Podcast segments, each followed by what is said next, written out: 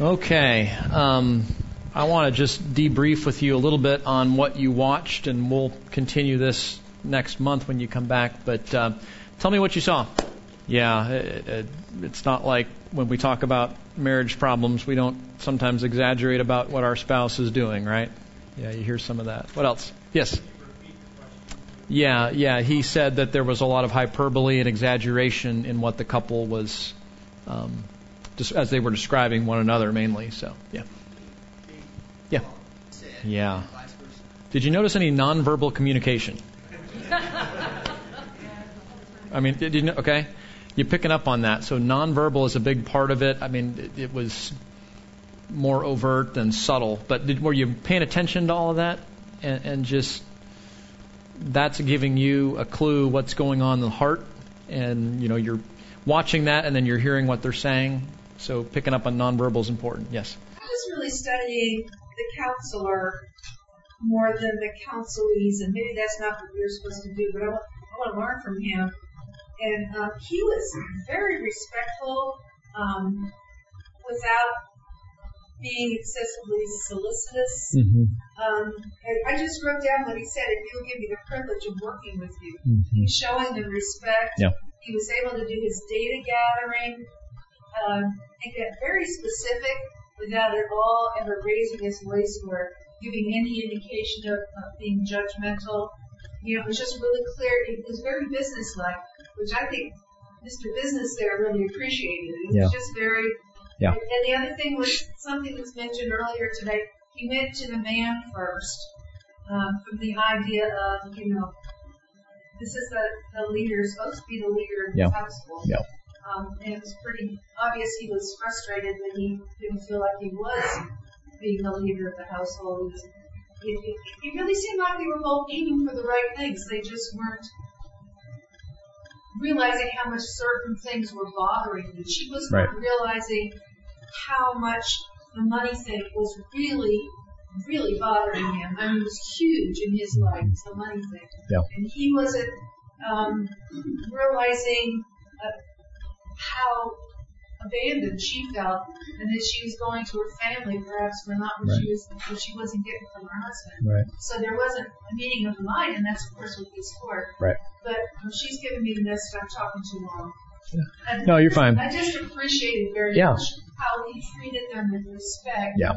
And there's a real sense that they're going to go back to him because he wasn't at all accusatory. Right. And, and the, Yeah. the last thing was he ended with a saying, giving him all the stuff away. But he ended with hope. And I was saying, Yeah. to Liz, it's only a few minutes. He's got to give him some hope. That's right. And, and Yeah. that, that they, it's not going to be like the last time when they were left with nothing. That he actually said, I have, the answers are in the Bible and I know where they are. Right. You know, and they both immediately relaxed when he said that. The, Yeah. the body language there was really, Yeah. So for those of you in the back, what she's saying is she really honed in on Randy as the counselor. He was professional. He was respectful. He gave them hope at the end. Uh, he helped them to see, you know, from both sides, you know, his opinion, her opinion, um, and then just, um, you know, watching him navigate through that in a way that, um, you know, hopefully they're going to want to come back. And um, so, yeah, we're, we're learning the counselor as much as we're interested in what Deb and, uh, and Trey do as well. So, yeah, yeah, that, yeah, that's a great line. I wrote down eight things here, and uh, the Bible talks about all of them, and I know where it does talk about it, right? So, I mean, just to say, hey, there's hope for your situation in Scripture. So, yes, ma'am. Yeah. Yeah, yeah, and, and if you've done any marriage counseling, that nonverbal often communicates resentment. You know, the the posture, the the yeah, the, the you know, d- yeah, him, uh, Trey toward her family for sure, and you know, we get some time together, but I can't be the leader of my own home. So yeah, that's true. Yeah, yes, ma'am. Blame shifting. Yep, blame shifting definitely. Yes, sir. The red shirt. Yeah. He seemed more frustrated than the wife was. Yeah. Yeah. Yeah, he wants to solve the problem, right? Yeah, yeah, yeah. Yes, sir? Yeah. Yeah, yeah. You, you see, whether he brings up intimacy or you know she would talk about her family and he would kind of huff over a little more and you know so you're watching those responses and um, you know when you meet somebody for the first time uh, Randy's a good example and that's why we show this video to you guys it's a little bit older it's a little bit dated of course but he does a really good job learning a lot in a short amount of time his questions how many times does he say we got to move on right and and you and I are going this is great let's get some more you know and he's like right? You got to keep going. You can't chase every rabbit, or you can't, you know, chase every subject, um, you know, forever. So, you, especially in that early couple of sessions, you're trying to get a basic understanding of what's going on. Um, but you don't want to focus too much on one thing that you don't have time to get to all these other things. So he's taking notes. You probably noticed that. He's taking notes because he's going to use that to come back and get more information down the road if needed. So, yes, sir. Yeah. Yeah. Yeah. Worried about one another's needs. They're not thinking about one another's needs. Yeah. So, so when we think about those key elements, did Randy seem prepared for the session? Did he seem to have a, a clear agenda on what he was trying to do, how he was going to get there? Okay. Professionalism was he? Yeah. What was? What's that? Oh, that's true. Yeah, he should have had a water bottle ready there. That's true. Yeah, yeah. Nobody's perfect, right? Um, did, did he did he build a relationship with them at least initially? What are some of the things he did to build? We call it involvement or building a relationship. What are some of the things he did? We talked about being professional and respectful. What are some other things other than he missed the water bottle? What? what he was yeah he seemed glad they were there in fact he even said you know if you if I mean, i'm so thankful you're here and uh, you know better to work with you now than later 1813 yeah, about being careful to listen and, and before giving an answer. Okay. Non judgmental. I think he encouraged trust mm-hmm. on his part by acknowledging both their perspectives yeah. whenever he asked questions, making sure that they each had the option to either corroborate the story or right. Right. Did you guys follow that? He would always look at the other party and say, "Do you agree with that?" So he's trying to be unbiased and not pick a side. And you'll you'll find this, guys, that if you do marriage counseling or family counseling, you got to stay neutral um, until you have evidence to really know, you know, where do I need to focus, and that's really hard. Um, just being honest with you on that. So that's one way we respect people. Hans. He said that he had uh, about eight points. Mm-hmm. Right. Yeah, he, he had noted eight issues and that the Bible has answers for all of them. And, man, were you going to jump in there? Yes, sir? He also maintained control when Trey started to talk over her. Yeah. Yeah. Hang on, let, let her talk. Yeah. And that in turn builds trust because she feels like she can talk. Right. And she'll be given the space to talk even if her husband doesn't want to give her the Yeah. So he maintained control of the session and he sort of jumped in as the umpire when he started talking on top of her to you know, hey, let's let her answer kind of thing. And, and that's one of the things you have to do. Again, you know, marriage counseling, couple counseling, family counseling, uh, and even if it's individual counseling, you know, we, we want to be a good example of godly communication and respect. And if we tolerate sinful communication, we're not expecting them to be perfect, but there's a there's a point where we have to jump in and say, hey, that's not honoring to God, or hey, you know, let let your wife answer, sir, you know, and just that's one of the initial ways we're trying to help them to see what godly communication ought to look like and just basic respect ought to look like. So, uh, yes, in the back, sir.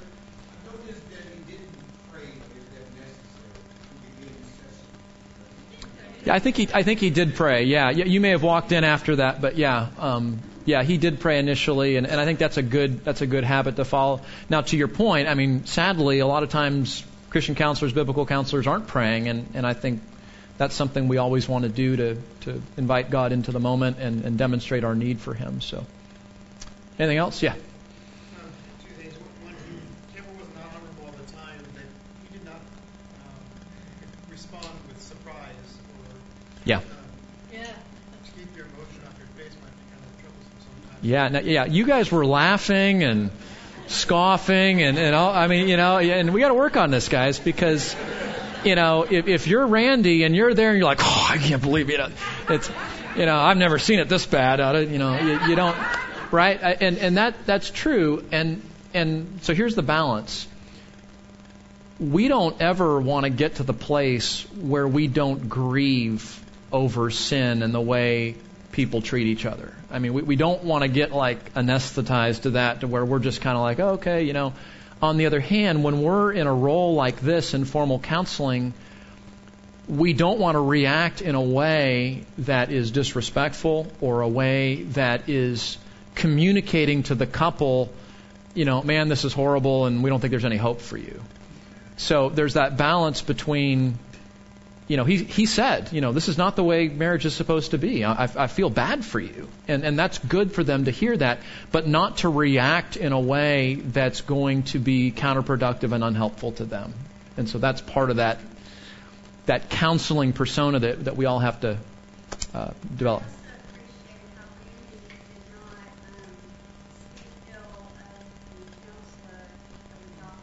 Right. Yeah, it's not. That's not appropriate. That's not the place. Yeah, right. Yeah, not don't critique the previous counselor and whatnot. I mean, his main concern, of course, was to find out was the counseling helpful, and if so, how. So, anyway. Okay, well, it's been a long weekend. Um, yeah, one more thought. Yeah, more of a practical thing. How was he watching body language? How was he taking up? Because I was trying to write down some. Yeah, all his notes? Because I was trying to write down some notes. Yeah. Yeah. Yeah. Yeah, you know, c- counseling, you got to walk and chew gum at the same time. You, you really do, because you've got to pay enough attention, and you're taking notes, and you're listening, and you're watching, and you're processing. You know, it's like driving a car. You know, you remember when you first had to learn to drive a car? I, I taught my daughter a couple of years ago. Open the door, close it, sit down, put your seatbelt on, adjust your mirrors, put the key in, adjust your mirrors, look around, start the car, foot on the brake, start the car, you know, look around one more time, put it in, get, right? And you realize it's overwhelming when you're learning something the first time. And I bet all of us, you know, that are seasoned drivers, some of us are learning right now, but, uh, you know, you jump in the car and you go, you don't even think about it. So on the front end of counseling, when you're learning counseling, like any other skill, you got all those details that are overwhelming that you have to do at the same time after you learn it, just like driving a car, it's going to feel a lot more natural. And so being able to watch, write, listen, that's something that you develop after you get some experience. Yeah, well, yeah, in this case, you watch the video, yeah. Well, and, and one of the things we do in training counselors, if you were to go through certification, one of the things we do is we will have you record a session. And you get to listen to yourself or watch yourself even. And uh, two things about that that's very humbling no one likes to do that. I've never said, oh, I love listening to myself counseling. But it's a great way to learn. It's a great way to learn what you do and, and how you sound and things like that. So, anyway. Do counselors agree to being recorded? We have a consent form that we ask them to sign. So if they're not comfortable, you know, we'll we'll pick somebody else. But yeah, we ask them to do that. So let's do this just for sake of time. I know you have a few more questions, so I'm going to pray because I know some of you have long drives. So let me pray. Thank the Lord for the weekend. Thanks for being here. And again, on behalf of our church and the other churches represented here, uh, our team, thank you for letting us serve you. We hope it's been uh, really encouraging, and we hope that you'll come back in October and November. Uh, don't forget, if you could take a few minutes, if you haven't already done so, there are some evaluations in the front of your notebook. If you could take a minute, just jot down some thoughts there, that gives us feedback. That helps us to do things better, we hope. And then there'll be some folks at the exits. You can just drop those in. And then uh, I'll hang around if you have any more questions. And uh, Lord willing, we'll see y'all in October. Okay? Uh, Father, thank you for the weekend. We thank you for the time around your word to make new friends. And uh, just to remind ourselves of how sufficient and amazing our Savior is. Uh, we thank you for the gift of your word. Uh, we thank you for your spirit that empowers and helps us. And, and we thank you that we can um, spend this time to think about uh, what your word says and doctrine and theology and how that applies very practically to um, life problems. And, and, Lord, we pray that uh, whatever uh, stuck out to us this weekend, that you would use it uh, to make us more like Christ, and that as we continue this journey together, that uh, you would build us up to make us people that are becoming more like Him and are equipped to help others to become more like Him as we engage them in the context of life problems. Uh, watch over everyone as they travel back. And uh, we're grateful. We, we praise you for the time together. In Jesus' name, amen.